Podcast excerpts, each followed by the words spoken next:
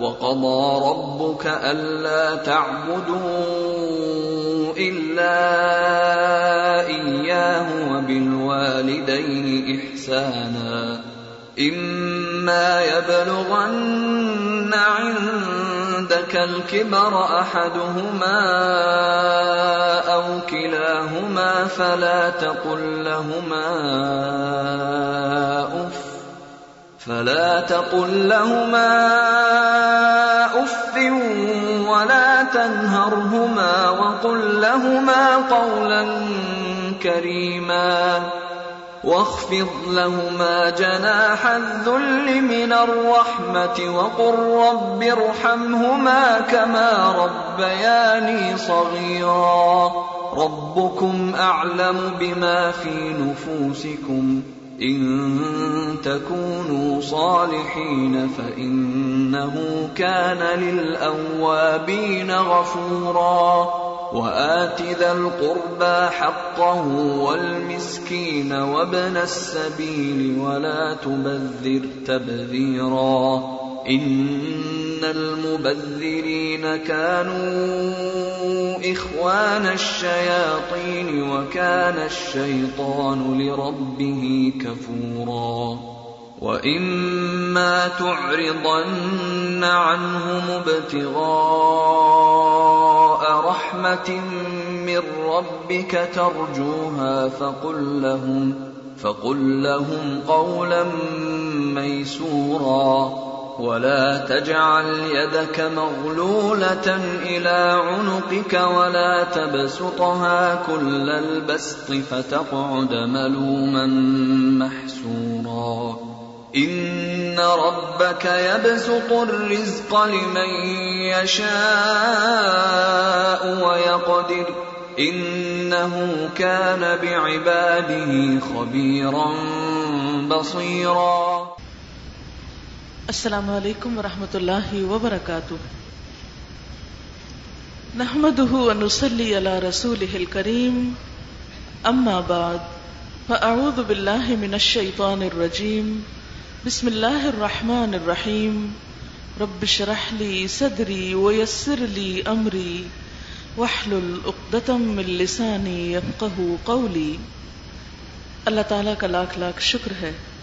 کہ جس نے ہمیں انسان پیدا کیا، اس کا احسان ہے ہم پر کہ ہمیں مسلمان بنایا، زندگی گزارنے کے خوبصورت طریقے بتائے۔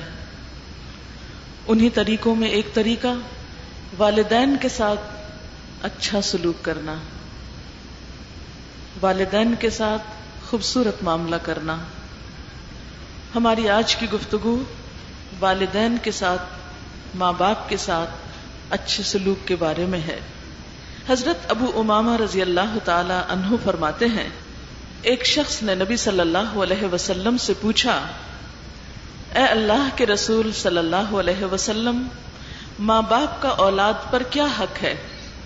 ماں باپ کا حق اولاد پر کیا ہے؟ فرمایا، دونوں تیری جنت اور تیری دوزخ ہے یعنی اگر تم نے ماں باپ کے ساتھ اچھا سلوک کیا تو تمہارے لیے جنت۔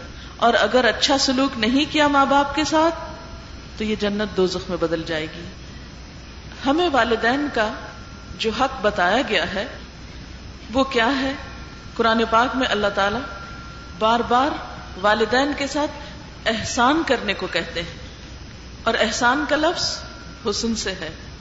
گویا والدین کے ساتھ خوبصورت سلوک اچھا سلوک، بہترین سلوک صرف ان کا حق ہی نہیں دینا، بلکہ ان کے ساتھ ایسا معاملہ کرنا ہے جس سے ان کا دل خوش ہو جائے۔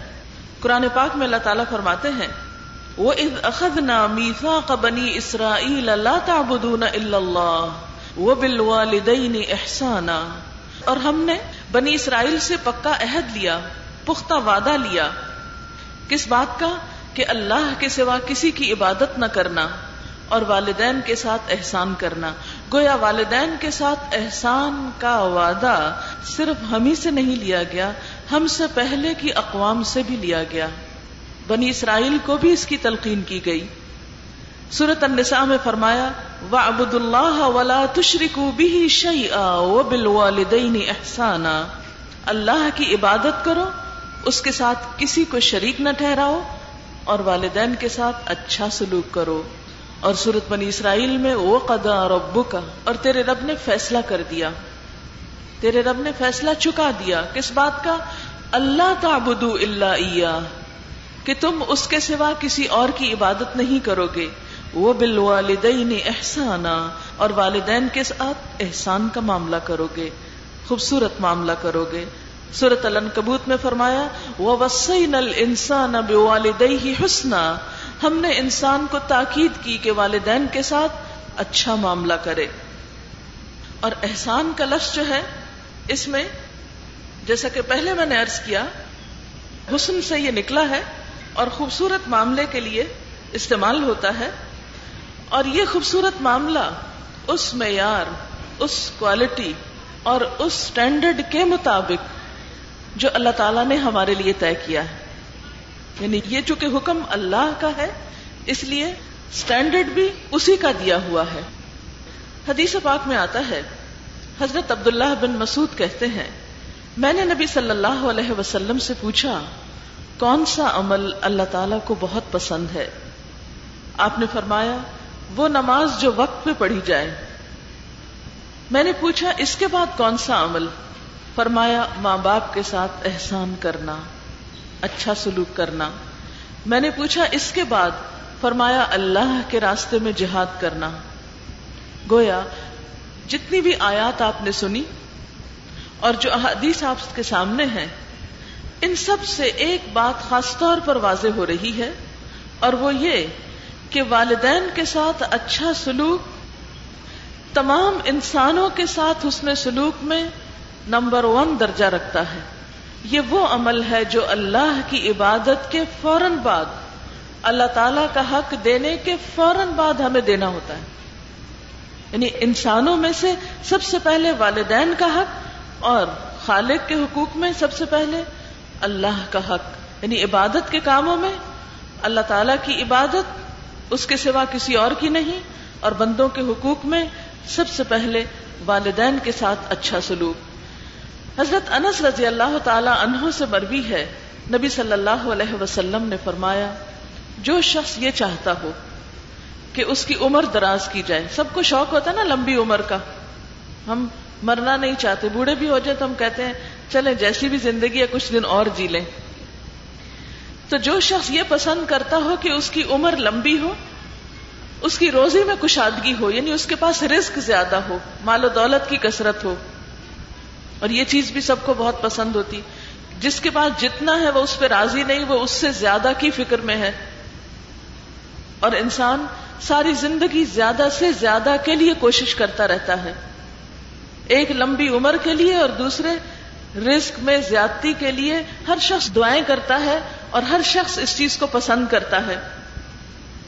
تو اب یہاں پر بتایا یہ جا رہا ہے کہ جو شخص یہ چاہتا ہو کہ اس کو یہ دو چیزیں زیادہ ملیں تو اسے چاہیے کہ ماں باپ کے ساتھ اچھا سلوک کرے، کیونکہ ان کی دعائیں ملتی ہیں نا۔ ان کا دل خوش ہوتا ہے، ان کی روح سیراب ہوتی ہے، اور ان کے اندر سے پھر بچوں کے لیے خلوص بھری دعائیں نکلتی ہیں، اور وہ دعائیں پھر بچوں کو لگتی بھی ہیں۔ اور اس کے برعکس جو بچے ماں باپ کو ستاتے ہیں، تنگ کرتے ہیں، پریشان کرتے ہیں، تو بعض اوقات ماں باپ جب بہت تنگ ہو جاتے ہیں، تو ان کے منہ سے بدعا بھی نکل جاتی ہے۔ اس لیے ہمیشہ ایسا کام کرنا چاہیے کہ جس سے ماں باپ کی دعائیں لے سکیں، جس سے ماں باپ خوش ہو کر اچھی سے اچھی دعائیں دیں۔ اور آپ دیکھیں گے کہ وہ لوگ دنیا میں ہمیشہ کامیاب ہوتے ہیں، جن کے ماں باپ کی دعائیں ان کے لیے ہوتی ہیں۔ اور ماں باپ کی دل سے نکلی ہوئی دعائیں وہ ہوتی ہیں جو وہ خوش ہو کر دیتے ہیں۔ اسی طرح والدین کے ساتھ احسان کی اب صورتیں کیا ہیں؟ یعنی احسان کا لفظ تو ہم نے پڑھ لیا، اس کے فائدے بھی پڑھ لیے۔ اب یہ کہ کرنا کیا ہوگا؟ سب سے پہلی چیز والدین کا شکر گزار ہونا۔ انہوں نے ہم پر جو بھی احسان کیے ہیں، تھوڑے ہیں یا زیادہ، ان سب احسانات کو یاد رکھنا۔ وہ ہمارے لیے کما کے لاتے ہیں، ماں تکلیفیں اٹھا کے پالتی پوستی ہے۔ پھر اسی طرح بہت سے آرام اور سکون ہمیں ماں باپ کے گھر میں ملتے ہیں۔ یعنی کون سی نعمت ہے دنیا کی جو بچوں کو ماں باپ اپنی اپنی حیثیت کے مطابق نہیں دیتے؟ آپ دیکھیں، جو بچے یہاں اس ملک میں آئے ہوئے ہیں، وہ اپنے ماں باپ ہی کی وجہ سے آئے ہوئے ہیں۔ اور ماں باپ نے اپنے ماں باپ، گھر بار رشتے داروں، وطن، ملک، ملت، ہر چیز کو چھوڑا ہے کس کے لیے؟ آپ لوگوں کے لیے، بچوں کے لیے۔ ساری قربانیاں، ساری جدائیاں اور ساری محنت اور مشقت کئی کئی گھنٹوں کی ڈیوٹی اور کیسی کیسی تکلیفیں اور ٹینشن کس کے لیے اٹھاتے ہیں؟ آپ کے لیے اٹھاتے ہیں۔ تو احسان کوئی بھی ہو، اس کو ذہن میں رکھنا چاہیے اور اس پر شکر گزار ہونا چاہیے۔ اور پھر آپ صلی اللہ علیہ وسلم نے فرمایا، جو لوگوں کا شکر ادا نہیں کرتا، وہ اللہ کا بھی نہیں کرتا۔ اس سے پہلے ہم اللہ تعالیٰ کے شکر کے بارے میں پڑھ چکے ہیں۔ اور اب ہم انسانوں میں سے والدین کے شکر گزار ہونے کے بارے میں تو احسان کی سب سے پہلی قسم۔ سب بچے میں چاہوں گی کہ نوٹ کر لیں، اپنے پاس بہت لمبی باتیں تو نہیں لکھیں، لیکن صرف چند پوائنٹس ضرور نوٹ کر لیں اور آئندہ ریمائنڈر کے طور پر اپنے آپ کو پڑھاتے رہیں، یاد کرتے رہیں کہ کیا ہم یہ کام کر رہے ہیں۔ کیونکہ اللہ تعالیٰ نے کئی آیات میں احسان کا حکم دیا اور ہم مانتے بھی ہیں، ٹھیک ہے یا اللہ، ہم اپنے والدین کے ساتھ احسان کریں گے، لیکن احسان کیسے کریں گے یہ ہمیں کوئی نہیں پتا۔ تو احسان کرنے میں نمبر ون، شکر گزاری تھینک فلنس دوسری چیز، ان کو خوش کرنا۔ صرف یہ نہیں کہ لپ سروس کہ ماما آپ کا شکریہ، بابا آپ کا شکریہ، نہیں۔ صرف زبان سے نہیں بلکہ ایسے کام کرنا کہ جس سے وہ خوش ہوں۔ تو احسان کرنے کی دوسری شکل خوش کرنا۔ یہ دوسرا پوائنٹ نوٹ کر لیا آپ نے۔ ماں باپ کو خوش کرنا ہے۔ اس کے بارے میں حضرت عبداللہ بن امر کہتے ہیں، نبی صلی اللہ علیہ وسلم نے فرمایا، اللہ کی خوش ندی والد کی خوش ندی میں ہے اور اللہ کی ناراضگی والد کی ناراضگی میں ہے۔ یعنی اگر ماں باپ خوش تو اللہ بھی خوش۔ اور اگر وہ ناراض، تو اللہ تعالیٰ بھی ناراض۔ یعنی اللہ تعالیٰ کو آپ راضی کر ہی نہیں سکتے، خوش کر ہی نہیں سکتے۔ چاہے آپ جتنی مرضی عبادت کریں، جو چاہیں کریں، جب تک آپ اپنے ماں باپ کو خوش نہیں کرتے۔ اچھا اس کا یہ مطلب نہیں کہ آپ عبادت چھوڑ دیں۔ ہماری تو عبادت قبول ہی نہیں ہوگی کیونکہ ہمارے ماں باپ ہی نہیں ہم سے خوش ہوتے۔ نہیں، وہ خوش ہو کہ نہ ہو، کیونکہ بعض اوقات ایسا تھا نا، ماں باپ کے اوپر اتنی ٹینشن ہوتی، اتنی پریشانیاں ہوتی ہیں، ایسے ایسے دکھ ہوتے ہیں کو اولاد کو بتاتے نہیں، لیکن وہ ان کی وجہ سے غمگین ہوتے ہیں، تو وہ آپ کو خوش نظر نہیں آتے۔ آپ ان کا دل بہلانے کی کوشش کرتے، ان کی خدمت کرتے، ان کے ساتھ اچھا سلوک کرتے، لیکن وہ پھر بھی خوش نظر نہیں آتے۔ آپ بعض اوقات سمجھتے ہیں، شاید میرا ہی کوئی قصور ہے۔ تو ٹھیک ہے وہاں ماں باپ خوش نہیں، تو میں پھر اور کیا کروں؟ کچھ اور بھی کرنے کی ضرورت نہیں۔ نہیں، آپ اپنا فرض ادا کر دیں گے اس کے بعد پھر باقی معاملہ والدین پر۔ تو دوسری اہم بات، والدین کو خوش کرنا۔ اور اگر والدین خوش نہیں، تو آپ کی عبادت بھی کسی کام کی نہیں۔ یعنی کام کی نہیں سے مراد یہ کہ پھر اس کا وہ فائدہ نہیں، وہ اجر نہیں، وہ ثواب نہیں۔ تیسری چیز، والدین کو صرف باتوں سے نہیں خوش کرنا، بلکہ خدمت کرنا۔ ٹھیک ہے؟ یعنی احسان کرنے میں پہلی چیز شکر گزاری، دوسری چیز انہیں خوش کرنا، تیسری چیز خدمت کرنا۔ نبی صلی اللہ علیہ وسلم نے فرمایا، وہ آدمی ذلیل ہو، حالانکہ آپ کسی کو بدعا نہیں دیتے تھے، لیکن یہاں آپ صلی اللہ علیہ وسلم اس شخص کو ایک طرح سے بدعا دے رہے ہیں کہ وہ شخص ذلیل ہو ذلیل ہو ذلیل ہو۔ تین دفعہ فرمایا۔ لوگ ڈر گئے، لوگوں نے پوچھا، اللہ کے رسول صلی اللہ علیہ وسلم، یہ آپ کس کے لیے کہہ رہے ہیں؟ کون ذلیل ہو؟ فرمایا، وہ آدمی جس نے ماں باپ کو بڑھاپے کی حالت میں پایا، دونوں کو یا کسی ایک کو، پھر ان کی خدمت کر کے جنت میں داخل نہ ہوا۔ پھر تو اس کے لیے خسارا ہی خسارا ہے۔ اب آپ دیکھیے کہ جب ماں باپ جوان ہوتے ہیں نا، تو وہ خود کام کر کے بچوں کے خود خوش ہوتے ہیں۔ وہ بھاگ بھاگ کے بچوں کے کام کر رہے ہوتے ہیں۔ ماں کو آپ دیکھیں، کتنی خوشی خوشی۔ بچوں کو پال رہی ہوتی ہیں، سنبھال رہی ہوتی ہیں، کھلا رہی ہوتی ہیں، اچھال رہی ہوتی ہیں، ان کو ہنسا رہی ہوتی ہیں، مسکرا رہی ہوتی ہیں، نہلا رہی ہیں، دھلا رہی ہیں۔ خوشی خوشی سب کام کر رہی ہیں۔ کیونکہ ابھی وہ ینگ ہیں، جب بچے چھوٹے ہوتے ہیں۔ لیکن جو جو بچے بڑے ہوتے جاتے ہیں ماں باپ بوڑھے ہونے لگتے ہیں۔ ان کو کئی ایک بیماریاں ہونے لگتی ہیں، بڑھاپا آنے لگتا ہے۔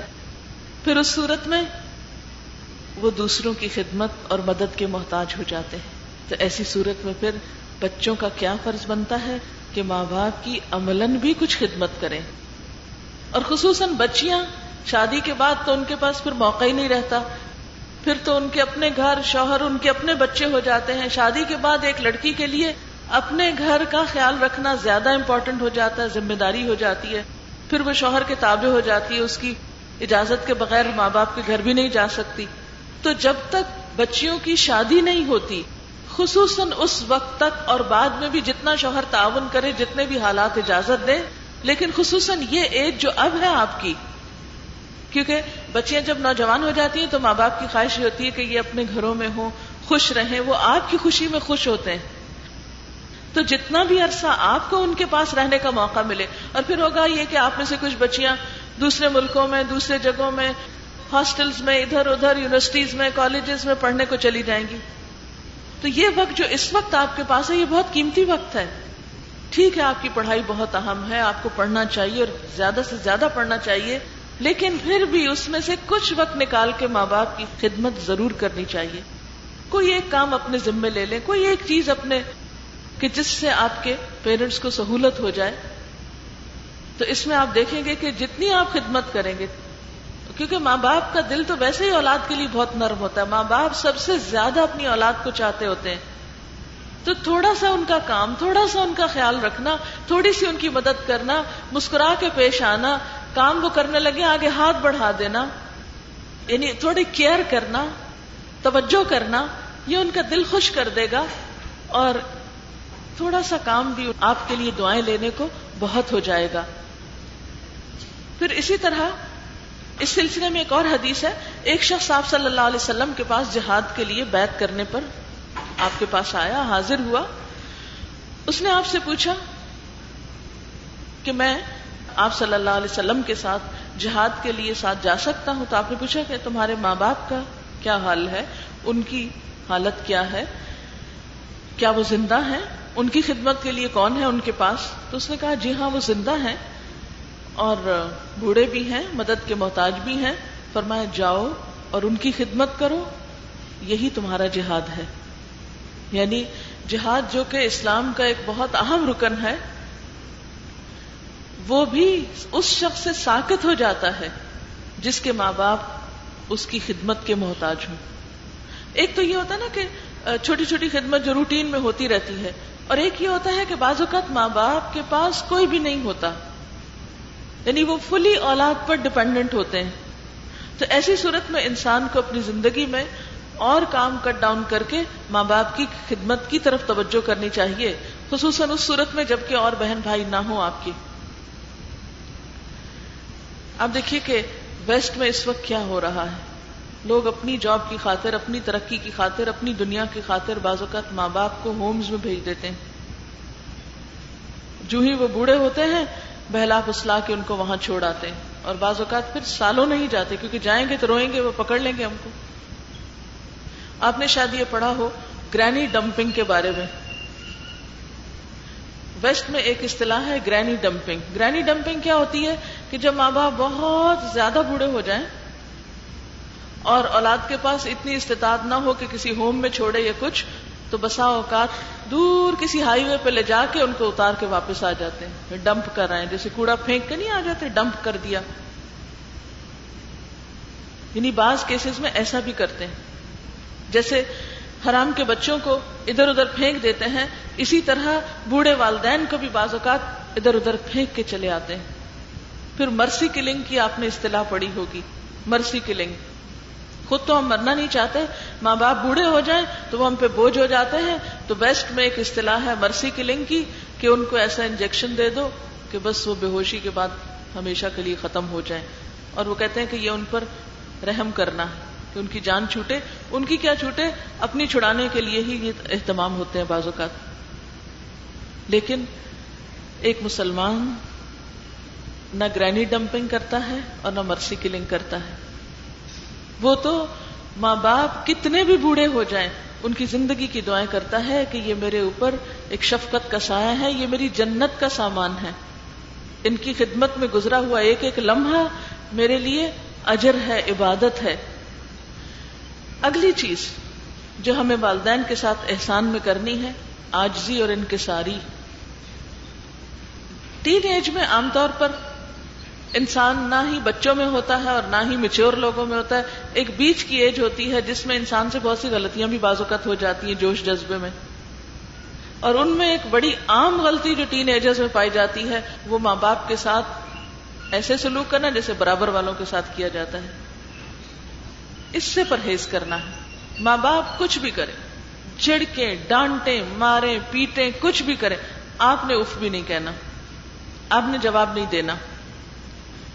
قرآن پاک میں ابھی جو آیت آپ نے سنی، اس میں ایک آیت تھی وقف لہما جناح الذل من الرحمہ اور ان دونوں کے لیے اپنے کندھے جھکا کر مہربانی سے سلوک کرو۔ مہربانی سے کندھے جھکا کر معاملہ کرو۔ اکڑ کے نہیں، سر اٹھا کے نہیں، بلکہ حکم کیا ہے؟ امر کا سیگا وقف جھکاؤ۔ یعنی ادب سے پیش آؤ، احترام سے بات کرو، جھک کے معاملہ کرو۔ اور رحمت اور شفقت بھی ہو اس میں جھکنے میں۔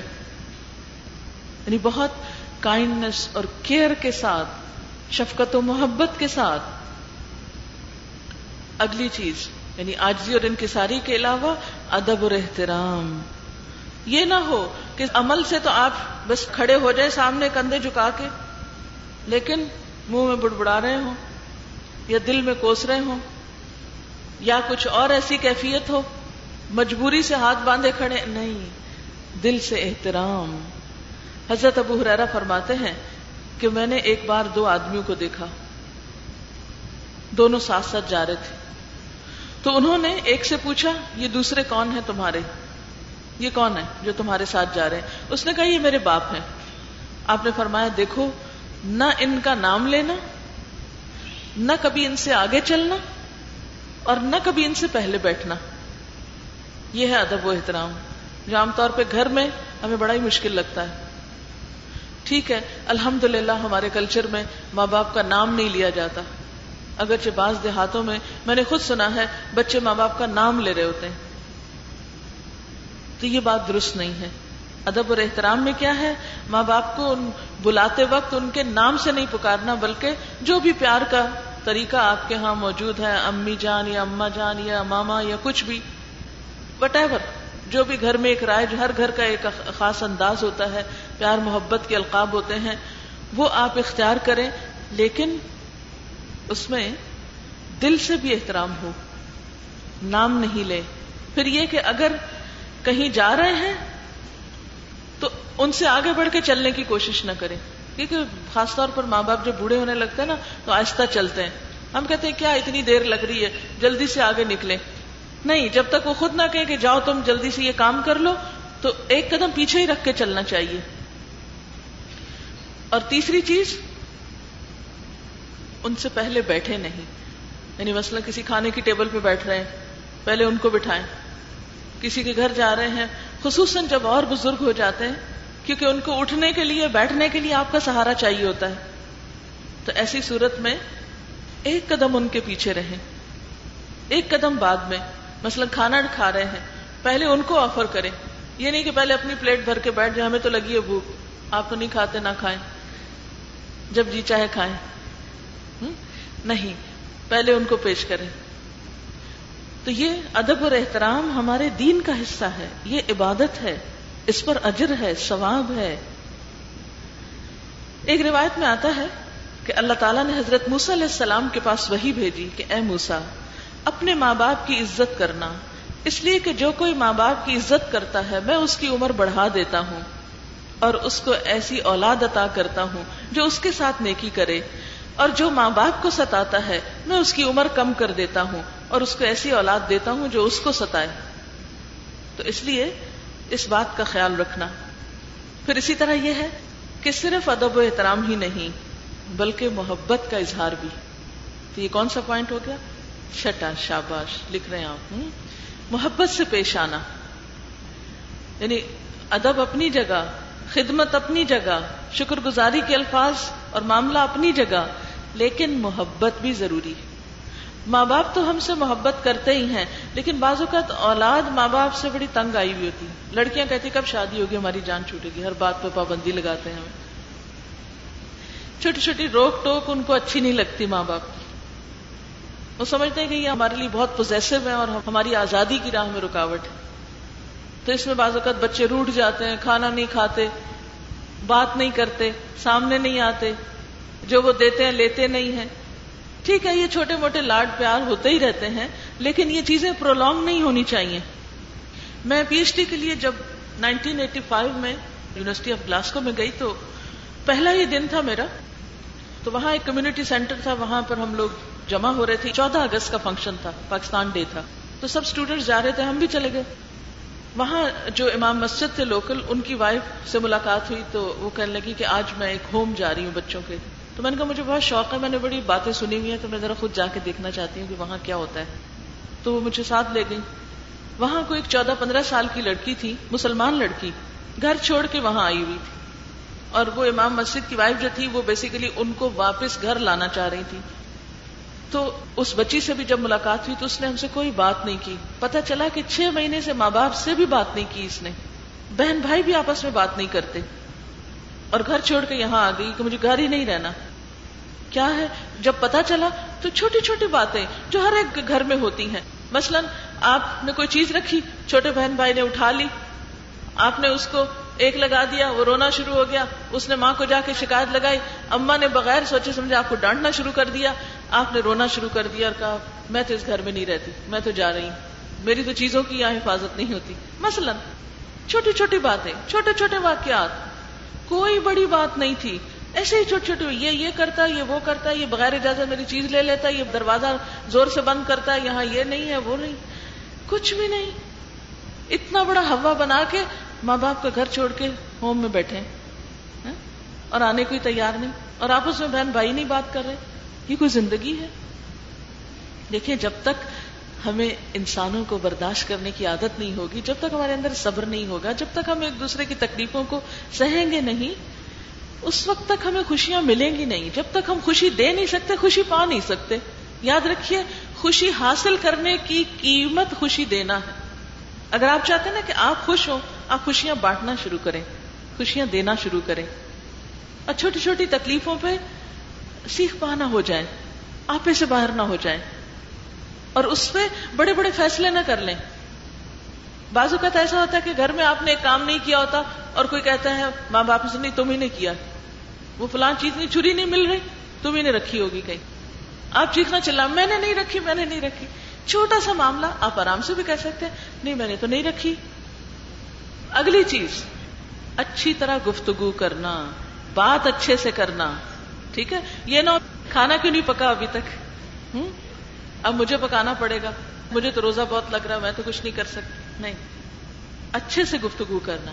دیکھیے، کوئی جگہ دنیا میں آپ کو نہیں مل سکتی جہاں دو اکٹھے رہنے والے انسانوں میں ڈفرنس آف اوپین نہ ہو۔ ہو ہی نہیں سکتا۔ بہن بھائی میں، ماں باپ میں، شوہر بیوی میں، دو دوستوں میں کلیگز میں، ہر جگہ اختلاف رائے ہوتا ہے۔ کیونکہ اللہ تعالیٰ نے ہر ایک کو ڈفرنٹ بنایا، ہر ایک کی سوچ فرق ہوتی ہے۔ یہ ہو نہیں سکتا۔ سارے انسان ایک جیسا سوچیں۔ اگر ایک جیسا سوچیں گے تو روبوٹ ہو جائیں گے۔ انسان تو نہیں رہیں گے نا۔ اور آپ کو پتا ہے ڈفرنس آف اوپین بہت اچھی چیز ہوتی ہے۔ یہ اللہ تعالیٰ نے اس لیے رکھا ہے کہ نئی نئی چیزیں سامنے آئے کریٹیوٹی اسی سے آتی ہے، ورنہ تو امیٹیشن ہو جائے گی۔ صرف نقالی رہ جائے گی جس میں ہم کافی ماہر ہیں۔ نئی چیزیں لانے کی بجائے بس ویسے ہی سوچتے ہیں جیسے اور سوچ رہے ہوتے ہیں۔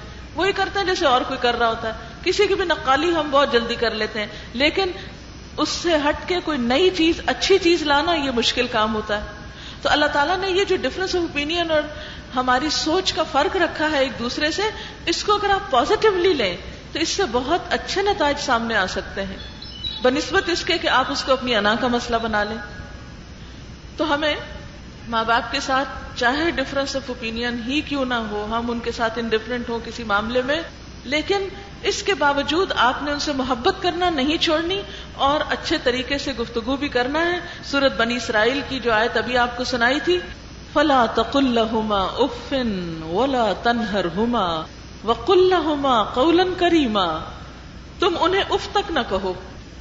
ٹھیک ہے؟ اف کا لفظ ماں باپ کے لیے بالکل نکال دینا ہے زندگی سے۔ Out, minus. ماں باپ کے لیے اف نہیں کہنا۔ کیونکہ بازو کا ایسا ہوتا ہے نا، آپ پڑھ رہے ہوتے ہیں، کام کر رہے ہوتے ہیں۔ امی کہتے اٹھو ٹیلی فون اٹھاؤ۔ آپ کہتے اف، ایک تو ٹیلی فون نہیں، جان چھوڑ اچھا کوئی آ جاتا ہے۔ اب بازو کا وہ خود اپنے کام میں مصروف ہوتی ہیں کیونکہ بچے جلدی سے اٹھ جاتے ہیں نا، تو اس لیے عموماً بچوں کو کہتے ہیں اچھا یہ کر لو، وہ کر لو، وہ کر لو۔ بعض مائیں پڑھی لکھی نہیں ہوتی، ان کو واقعی نہیں پتا ہوتا کہ پڑھنا لکھنا کتنا مشکل کام ہے، یہ کتنی یکسوئی مانگتا ہے۔ بہت کانسنٹریشن چاہیے ہوتی ہے۔ تو وہ بعض اوقات بچوں کے کام کی اہمیت کو نہیں سمجھتے۔ تو ان کا قصور نہیں، کیونکہ انہوں نے خود کیا نہیں، انہیں پتا ہی نہیں۔ جو کام آپ خود نہیں کرتے، آپ کو پتہ ہی نہیں چلتا کہ یہ کتنا مشکل کام ہے یا آسان ہے، یا کیسا کام ہے۔ تو اس میں کیا مشکل ہوتی ہے پھر؟ کہ آپ کے جو آپ بار بار اس طرح کی چیز دیکھ کے بعض اوقات اریٹیٹ ہونے لگتے ہیں اور اف کرنے لگتے ہیں۔ بعض اوقات ماں باپ بوڑھے ہو جاتے ہیں، وہ ایک ہی بات بار بار کرتے ہیں، ایک ہی بات پھر پھر کرتے ہیں۔ کیونکہ ان کا دماغ بھی کمزور ہو جاتا ہے نا، سوچ ہی نہیں پاتے، بھولنے لگتے ہیں۔ ایک کام ہو جاتا ہے، پھر پوچھتے ہیں اچھا یہ کام ہو گیا؟ تھوڑی دیر کے بعد پھر پوچھتے ہیں اچھا یہ کام ہو گیا؟ کہتے اف، ابھی تو آپ کو بتایا تھا۔ آپ ڈانٹنا شروع کر دیتے ہیں، تو اللہ تعالیٰ فرماتے ہیں، ولا تنہر ہوما ڈانٹنا نہیں ہے۔ ماں باپ کو ڈانٹ کے بات نہیں کرنی۔ وہ کلّہ قولن کریما اور ان کے ساتھ احترام سے بات کرنا ہے، عزت سے بات کرنی۔ اچھا احسن گفتگو میں نرمی سے گفتگو بھی آتی۔ ٹھیک ہے؟ نرمی سے بات کرنا۔ ایک تو یہ کہ اف نہیں کہنا، نمبر ون۔ نمبر دو، پولائٹلی بات کرنا ہے۔ یعنی لہجے میں بھی نرمی رکھنی ہے۔ حدیث میں آتا ہے، آپ صلی اللہ علیہ وسلم نے فرمایا جو شخص اپنے ماں باپ کی ملاقات کو جاتا ہے، اللہ تعالیٰ ہر قدم کے بدلے سو نیکیاں لکھتا ہے۔ یعنی اگر ماں باپ دور ہیں، جیسے مثلا بچوں کی شادی ہو گئی یا جابز ہیں، یا ایجوکیشن کے سلسلے میں کہیں ہیں، تو بعض لوگ تو پھر اتنے مصروف ہو جاتے ہیں، وہ کہتے نہیں، ہمارے پاس ٹائم نہیں، ہم نہیں جا سکتے۔ ایک شہر میں ہوتے ہوئے بھی لوگ ایک دوسرے کو وزٹ نہیں کرتے بازو کا تو ایسے میں خاص طور پر ان کی ملاقات کے لیے نکلنا، نیت میں یہ لے کے نکلنا، آج والدین کی ملاقات کے لیے جا رہی کوئی کام نہیں، کوئی مقصد نہیں، کوئی غرض نہیں۔ کیونکہ عموماً بچوں کو ماں باپ سے بس جب غرض ہوتی ہے پھر بات کرتے ہیں۔ پھر ضرور جائیں گے ان کے بعد ادر وائز پوچھیں گے بھی نہیں۔ وہ کوئی بات نہیں، غرض اور کہاں لے کر جائے انسان؟ ماں باپ بھی ایسی ہستیاں ہوتی ہیں جہاں انسان جا کے اپنے سارے دکھ کر سکتا ہے۔ سب ضروریات ان سے کہہ سکتا ہے، دل کھول کے کہہ سکتا ہے۔ کوئی جھجک نہیں ہوتی، کوئی آڑ نہیں ہوتی۔ ہونی بھی نہیں چاہیے، بے تکلفی ہونی چاہیے۔ لیکن کبھی بغیر کسی غرض کے، صرف اور صرف اس نیکی کے کمانے کے لیے، ماں باپ سے ملنے کے لیے چلے جائیں۔ تو ایک ایک قدم پر سو نیکیاں اور سو گناہ معاف ہوتے ہیں۔ پھر جب ان کے سامنے بیٹھ کر محبت اور نرمی سے اچھی باتیں کرتا ہے، تو اللہ تعالیٰ اس کو قیامت کے دن نور دینے کا وعدہ کرتا ہے۔ آپ کو پتا نا قیامت کے دن بہت اندھیرا ہوگا۔ تو اس دن اس شخص کو نور نصیب ہوگا۔ پھر جب وہ اٹھتا ہے تو گناہوں سے پاک ہوتا ہے۔ یعنی اگر انسان جاتا ہے، ان کے خیال رکھتا ہے، کیئر کرتا ہے، سلام، دعا، حال چال پوچھ کے، بات کر کے اور پھر واپس لوٹتا ہے۔ اور ماں باپ کتنے خوش ہو جاتے ہیں نا بچوں کو دیکھ کر۔ ماں باپ کو بچوں سے غرض نہیں ہوتی، بعض اوقات وہ صرف بچوں کو دیکھنا چاہتے ہوتے ہیں۔ پھر اس کے بعد تیسری بات یہ کہ برا بھلا نہ کہیں۔ ڈانٹنا الگ بات ہے اور یہاں گفتگو میں برا بھلا نہ کہیں۔ اور برا بھلا کہنے میں کیا ہے کہ بازو کا ایسا ہوتا ہے کہ کوئی آپ کو ماں باپ سے ایسی بات ہو گئی جو پسند نہیں آئی یا کچھ، تو پھر آپ کسی اور سے بیٹھ کے شکایت کرنے لگتے، دوسرے بہن بھائیوں کو لے کے بیٹھ جاتے ہیں، دیکھو آج میرے ساتھ یہ کیا، وہ کیا وہ کیا۔ تو اس کو عادت نہیں بنانا چاہیے۔ اگر کبھی مشورہ لینے کے لیے یا اپنی غلطی معلوم کرنے کے لیے کسی کو کوئی بات بتاتے ہیں تو وہ تو اور ہے، لیکن ماں باپ کے سامنے بھی گرمبل نہیں کرنا، پیچھے بھی ان کو برا نہیں کہنا۔ اور اس کے بارے میں حدیث میں آتا ہے کہ سب سے بڑا گناہ یہ کہ انسان اپنے ماں باپ پہ لانت کرے۔ عرض کی گئی، وہ کیسے؟ فرمایا، ایک شخص کسی کے ماں باپ کو گالی دیتا ہے، گویا اس نے اپنے ماں باپ کو گالی دی۔ کیونکہ آپ کسی کے ماں باپ کو برا کہیں گے، وہ آپ کے ماں باپ کو برا کہنے لگے گا۔ آپ سبب بنے اپنے ماں باپ کو برا کہلوانے کے۔ تو نہ تو بیک بائٹنگ کرنی ہے ان کی، نہ ہی ان کو برا بلا کہنا ہے، اور نہ ہی کسی کے ماں باپ کو برا بلا کہنا ہے۔ تاکہ پلٹ کے وہ جواباً آپ کے پیرنٹس کو کچھ نہیں کہیں۔ آٹھواں نقطہ۔ یہ تین نقطے تو کس میں تھے؟ اچھی گفتگو میں۔ آٹھواں نقطہ، اطاعت، فرما برداری، ماں باپ کا کہنا ماننا۔ نبی صلی اللہ علیہ وسلم نے فرمایا باپ جنت کا درمیانی دروازہ ہے۔ باپ کی اطاعت کر کے چاہے تو اس دروازے کی حفاظت کرو یا نافرمانی کر کے اس کو برباد کر دو۔ یعنی جنت میں جانے کا دروازہ ہے ایک۔ لیکن ایک بات یاد رکھیے، ماں باپ کی فرما برداری صرف ان کاموں میں جو اللہ کی مرضی کے مطابق ہوں۔ اگر والدین اللہ کی نافرمانی کرنے کو کہیں، پھر نہیں ان کی بات ماننی۔ مثلا والدین کہیں، روزہ نہ رکھو۔ اللہ یہ کہ آپ اتنے بیمار ہیں یا کمزور ہیں کہ آپ کے لیے روزہ ہلاکت خیز ہے تو ماں باپ ظاہر ہے آپ کے خیر خان ہے لیکن ایک ہوتا ہے نا کہ ایک ٹرینڈ ہوتا ہے کہ ٹھیک ہے، کیا ایسی ضرورت ہے؟ ابھی تو بچے چھوٹے ہیں۔ ماں باپ کو بچے ہمیشہ چھوٹے ہی لگتے ہیں، چاہے وہ کتنے بڑے ہو جائیں۔ تو وہ ان پہ ترس کرتے رہتے ہیں۔ اچھا تم بہت کمزور لگ رہی ہو، تم روزہ چھوڑ دو۔ تم نماز نہیں پڑھو، اتنا وقت تمہارا چلا جائے گا، اتنے میں پڑھ لو کچھ اسکول کا، یا وٹ ایور کچھ اور اسی طرح کی بات۔ نہیں والدین اگر اللہ کی نافرمانی کا حکم دیں تو ان کی بات نہیں ماننی ادر وائز ان کی بات جو جائز ہے، درست ہے، اسے ماننا ہوگا کیونکہ ماں باپ اپنے بچوں کو کبھی کوئی غلط کام کرنے کو یا ایسا کام کرنے کو نہیں کہتے جو بچوں کے لیے نقصان دہ ہو۔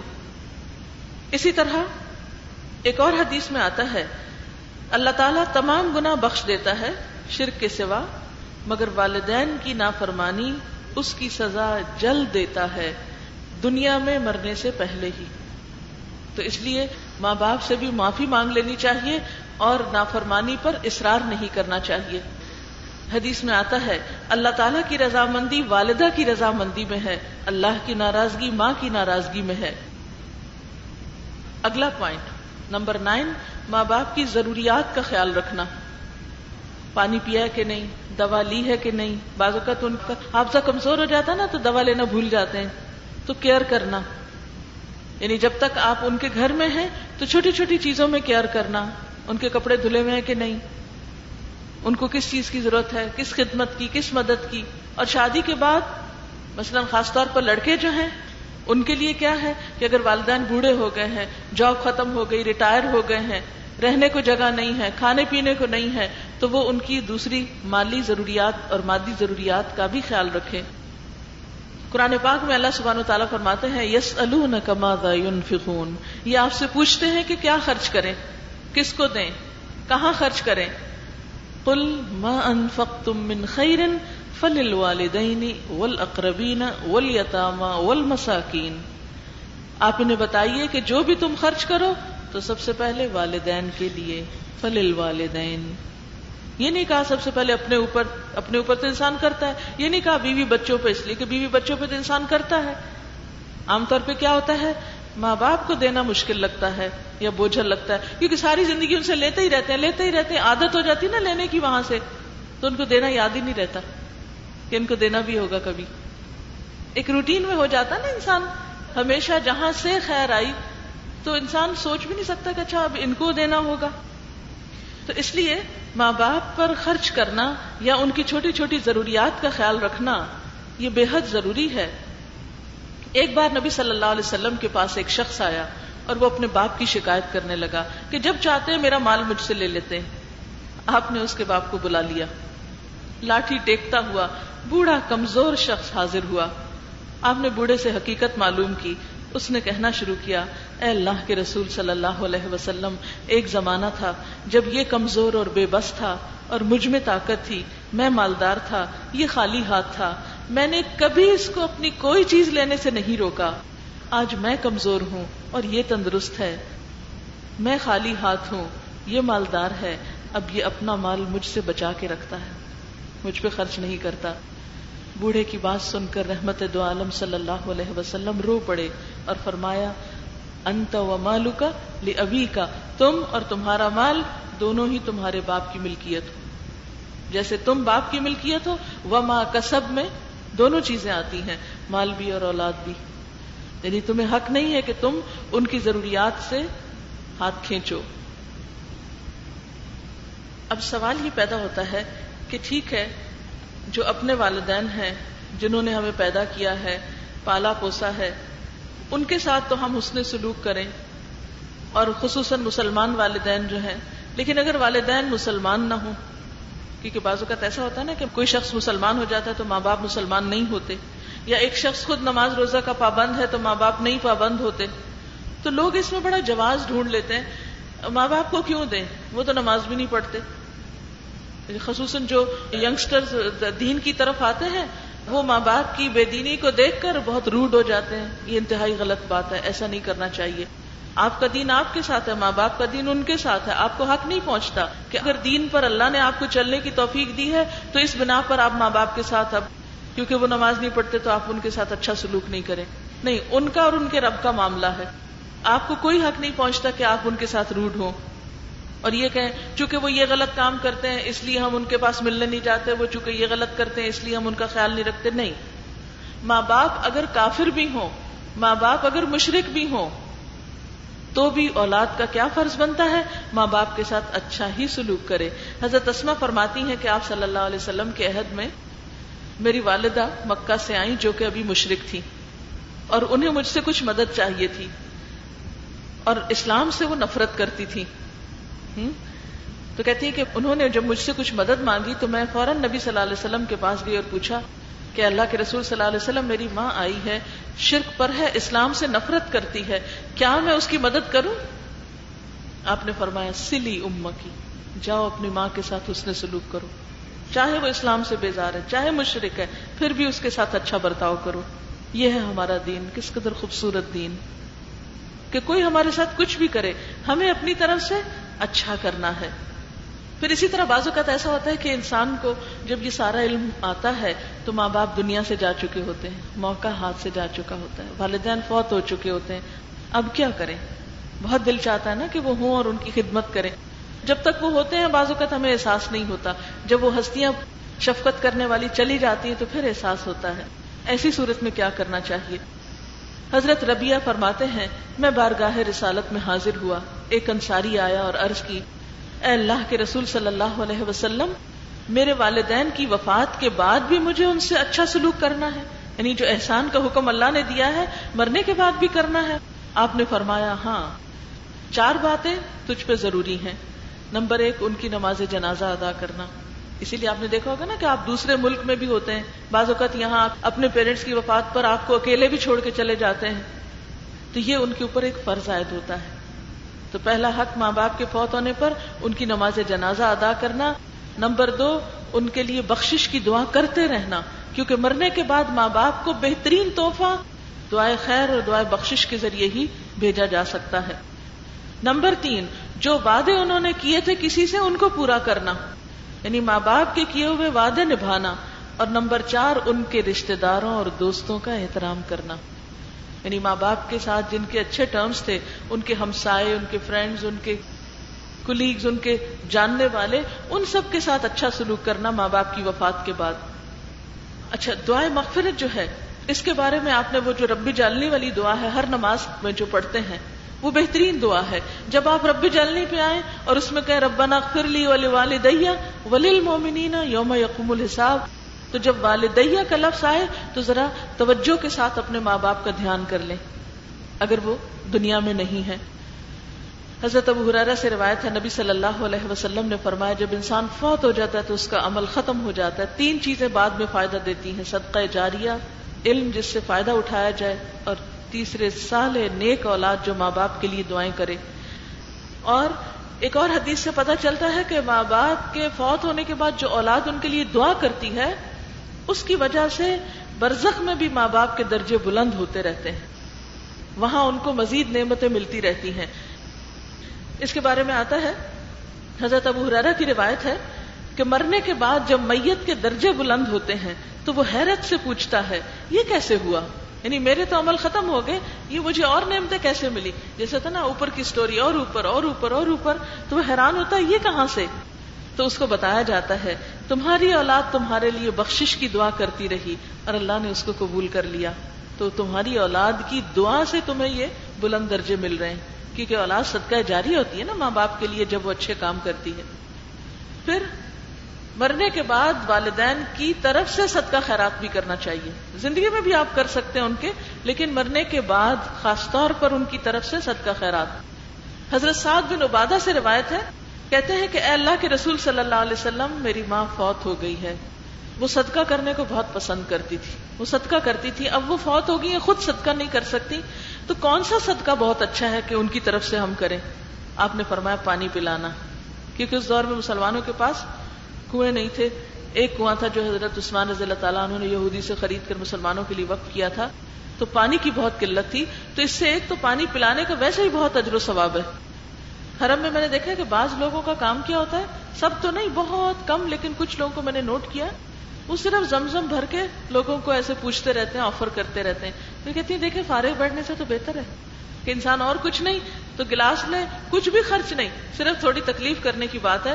بھرے آپ صرف خود پینے ہی لگے ہیں، تو ساتھ دو گلاس بھر کے آپ گزر جائیں ایک لائن میں، کسی اور کو چاہیے، کیونکہ بعض ایسے لوگ بھی ہوتے ہیں نا مجھ جیسے، کہ جو بیٹھ گئے تو اٹھ نہیں سکتے۔ ہوں پیاس لگی بھی ہے، تو بس صبر کیے رکھتے ہیں۔ وہ اس انتظار میں رہتے ہیں کہ اگر کوئی پلا دے تو ٹھیک ہے، نہیں تو نہیں۔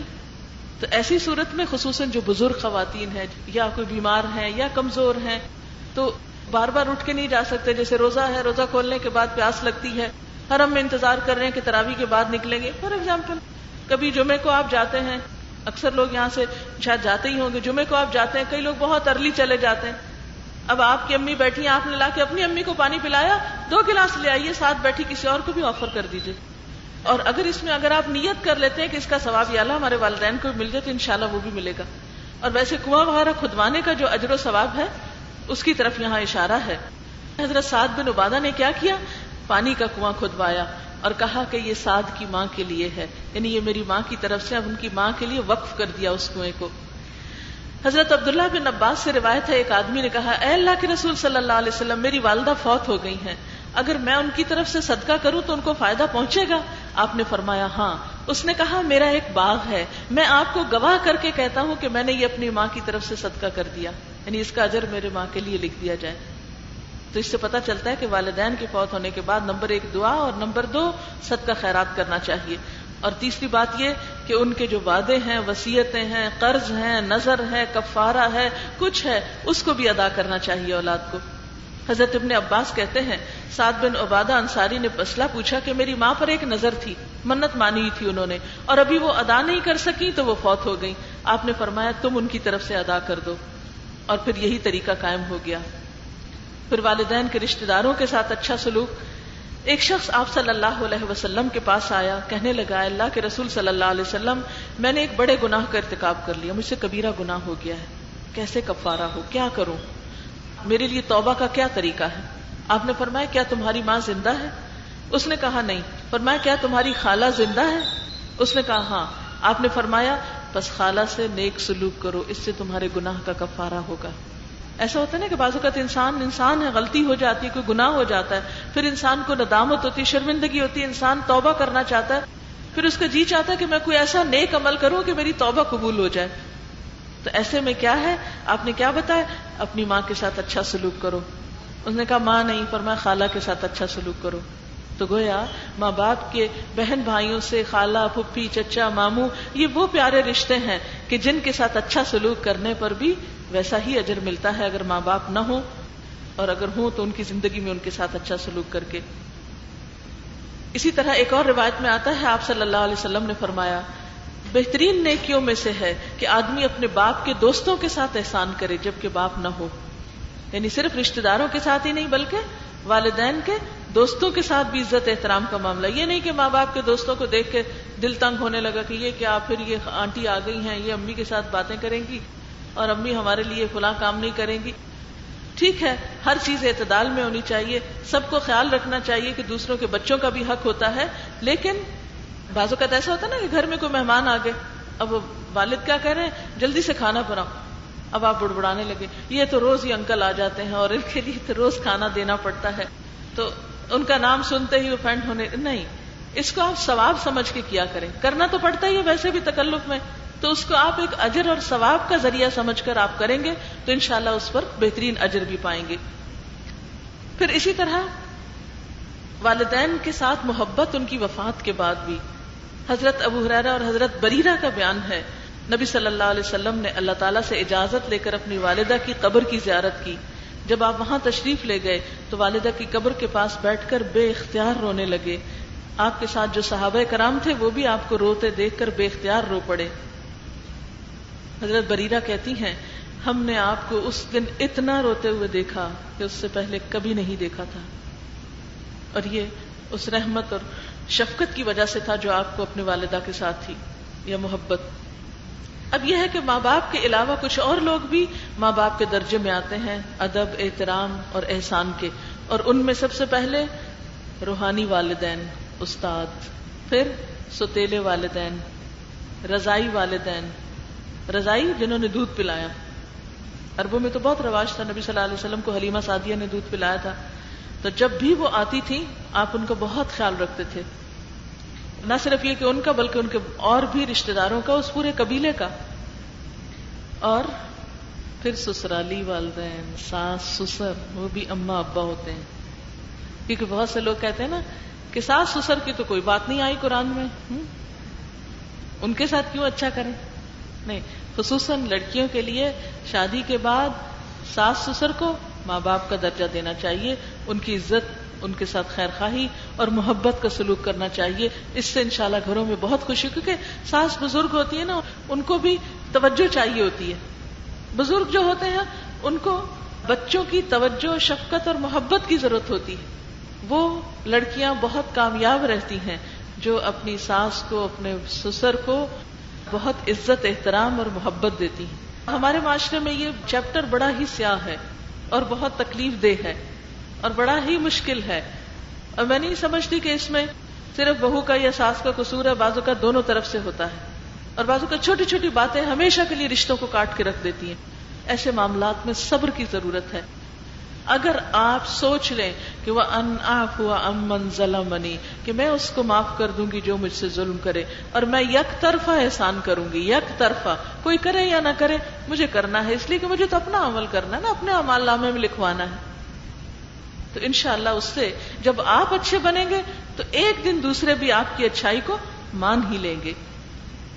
اور اسی طرح کوئی بھی ایسی خاتون جس نے دودھ نہ بھی پلایا ہو، لیکن آپ کو بچپن میں شفقت سے پالا ہو۔ بازو کا ایسا ہوتا ہے نا کہ ماں بھی فوت ہوگی خالہ بھی، کوئی نہیں، کوئی اور دور پار کی رشتے دار جو ہیں وہ بال سکت پالتے ہیں۔ بعض اوقات بھابیاں پال رہی ہوتی مختلف رشتے۔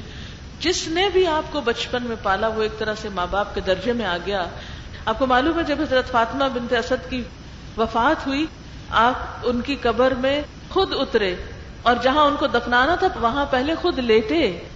اور یہ آپ نے کسی اور کے ساتھ نہیں کیا اور بہت روئے اور ان کو بھی اپنی ماں کے بعد ماں کہہ کے پکارتے تھے۔ یہ آپ کی چچی تھی، حضرت ابو طالب کی زوجا کہ جنہوں نے آپ کی ماں کی وفات کے بعد آپ کی کیئر کی تھی اور بچپن میں آپ کا خیال رکھا تھا۔ ان کے ساتھ آپ نے ایسا سلوک کیا۔ یعنی آپ خود سوچیں کہ جہاں انہیں دفنانا تھا، وہاں پہلے آپ خود لیٹے اور دعائیں کی اور روئے اور آخر تک روتے رہے۔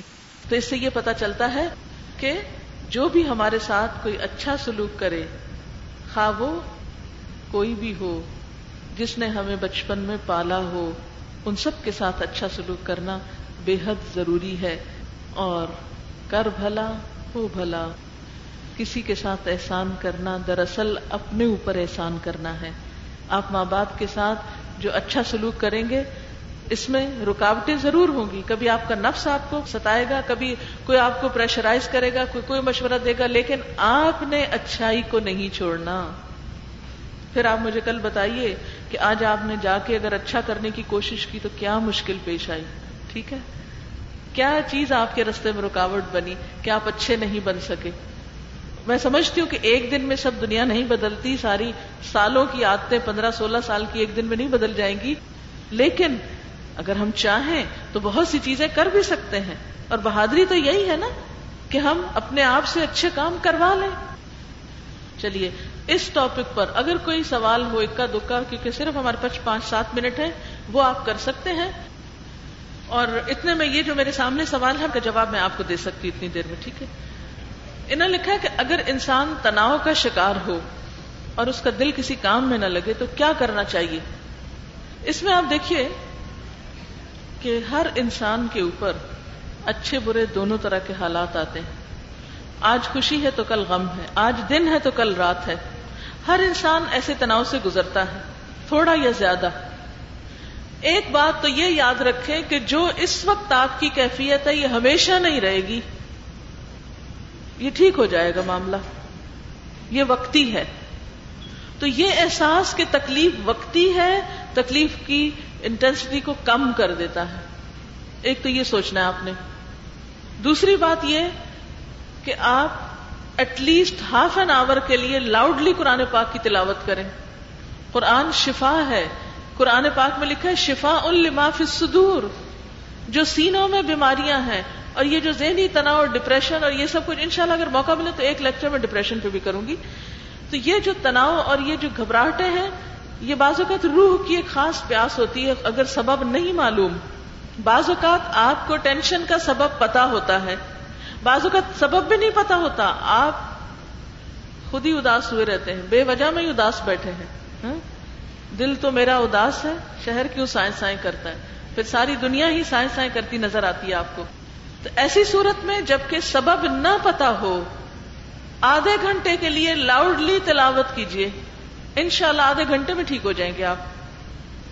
دوسری بات یہ کہ رنج اور غم کی کچھ دعائیں ہیں۔ ڈپریشن دور کرنے کی کچھ دعائیں ہیں۔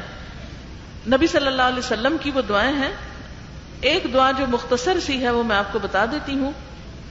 لا الہ الا انت سبحانک انی کنت من الظالمین۔ آپ کہیں گے یہ تو ہمیں تو پہلے ہی پتا ہے۔ پتا ہوتا ہے لیکن ہم بھول جاتے ہیں پڑھنا۔ اللہ تعالیٰ قرآن پاک میں وعدہ فرماتے ہیں۔ کہ جب حضرت یونس علیہ السلام نے اس کو پڑھا تھا نجینا من الغم۔ ہم نے اس کو غم سے نجات دی۔ وہ کزال کا ننجل مؤمنین اور اسی طرح باقی مومنوں کو بھی ہم نجات دیں گے۔ کزال کا ننجل مومنین اب حضرت یونس کا غم تو بہت بڑا تھا۔ اللہ کی ناراضگی کا غم، وہ مچھلی کے پیٹ میں جانے کا غم۔ اور وہ سارا آنر اور وہ سب نعمتیں ساری کی ساری ایک طرح سے واپس چلی گئی بہت شدید قسم کا جھٹکا تھا۔ لیکن جب انہوں نے سچے دل سے پڑھا، لا الہ الا انت سبحانک، انی کنت من الظالمین، تو اس میں آپ نے کوئی تعداد نہیں مقرر کرنی، پورے توجہ کے ساتھ آپ چند بار پڑھیں، انشاءاللہ آپ کو فائدہ ہوگا۔ اسی طرح، اللہ اللہ ربی لا اشرک بھی شیا پھر اسی طرح، بیٹھے ہیں تو واک شروع کر دیں۔ کبھی بھی غم اور ڈپریشن کی حالت میں بیٹھے نہ رہیے۔ ہمیشہ چلنا شروع کر دیں۔ واک کریں، انرجی یوز کریں، کسی مفید کام میں اپنے آپ کو لگائیں۔ اچھی کتاب کی ریڈنگ شروع کر دیں۔ تو آپ دیکھیں گے کہ فرق پڑے گا۔ اچھا بعض اوقات ایسا ہوتا ہے کہ انسان اتنا ہیلپ لیس فیل کرتا ہے کہ اسے لگتا ہے کچھ اثر نہیں ہونا۔ کوئی چیز کام نہیں، یہ تو ہونا ہی نہیں ٹھیک۔ تو اسی لیے پہلا نسخہ میں نے بتایا کہ آپ پہلی بات یہ سوچیں، یہ ہمیشہ نہیں رہے گا۔ کوئی رات ہمیشہ رات نہیں رہتی، ہر رات کا دن ضرور آتا ہے۔ ہر رات کے بعد دن ضرور آتا ہے، اس غم کو بھی جانا ہے۔ یہ پریشانی بھی جائے گی، یہ بیماری بھی جائے گی، یہ مشکل بھی جائے گی۔ یہ ٹینشن بھی ختم ہو جائے گی۔ کیونکہ دل تو اللہ کے ہاتھ میں ہے۔ تو اگر سبب معلوم نہیں، تب بھی اور اگر سبب معلوم ہے، مثلا کسی انسان کے ساتھ آپ کی کوئی انبن ہو گئی، جائیے اس سے بات کر لیجیے۔ خود ہی کمیونیکیشن سے ٹینشن دور ہو جائے گی۔ انا کو ایک طرف ذرا رکھ جائیے کہیں اور کھل کے جا کے بات کر لیجیے۔ اگر کسی کو آپ نے ستایا، معافی مانگ لیجیے۔ اگر کسی نے آپ کو تنگ کیا تو اس سے ذرا پوچھ لیجیے۔ تو ان شاء اللہ تعالی معاملہ آسان ہو جائے گا۔ اب آپ کا پسندیدہ وقت ہو گیا ہے چھٹی کا، اس لیے اجازت۔ سبحان اللہ و بحمد کا نشد اللہ الہ اللہ انتا نستغفرک و نتوب الیک۔ والسلام علیکم ورحمۃ اللہ وبرکاتہ۔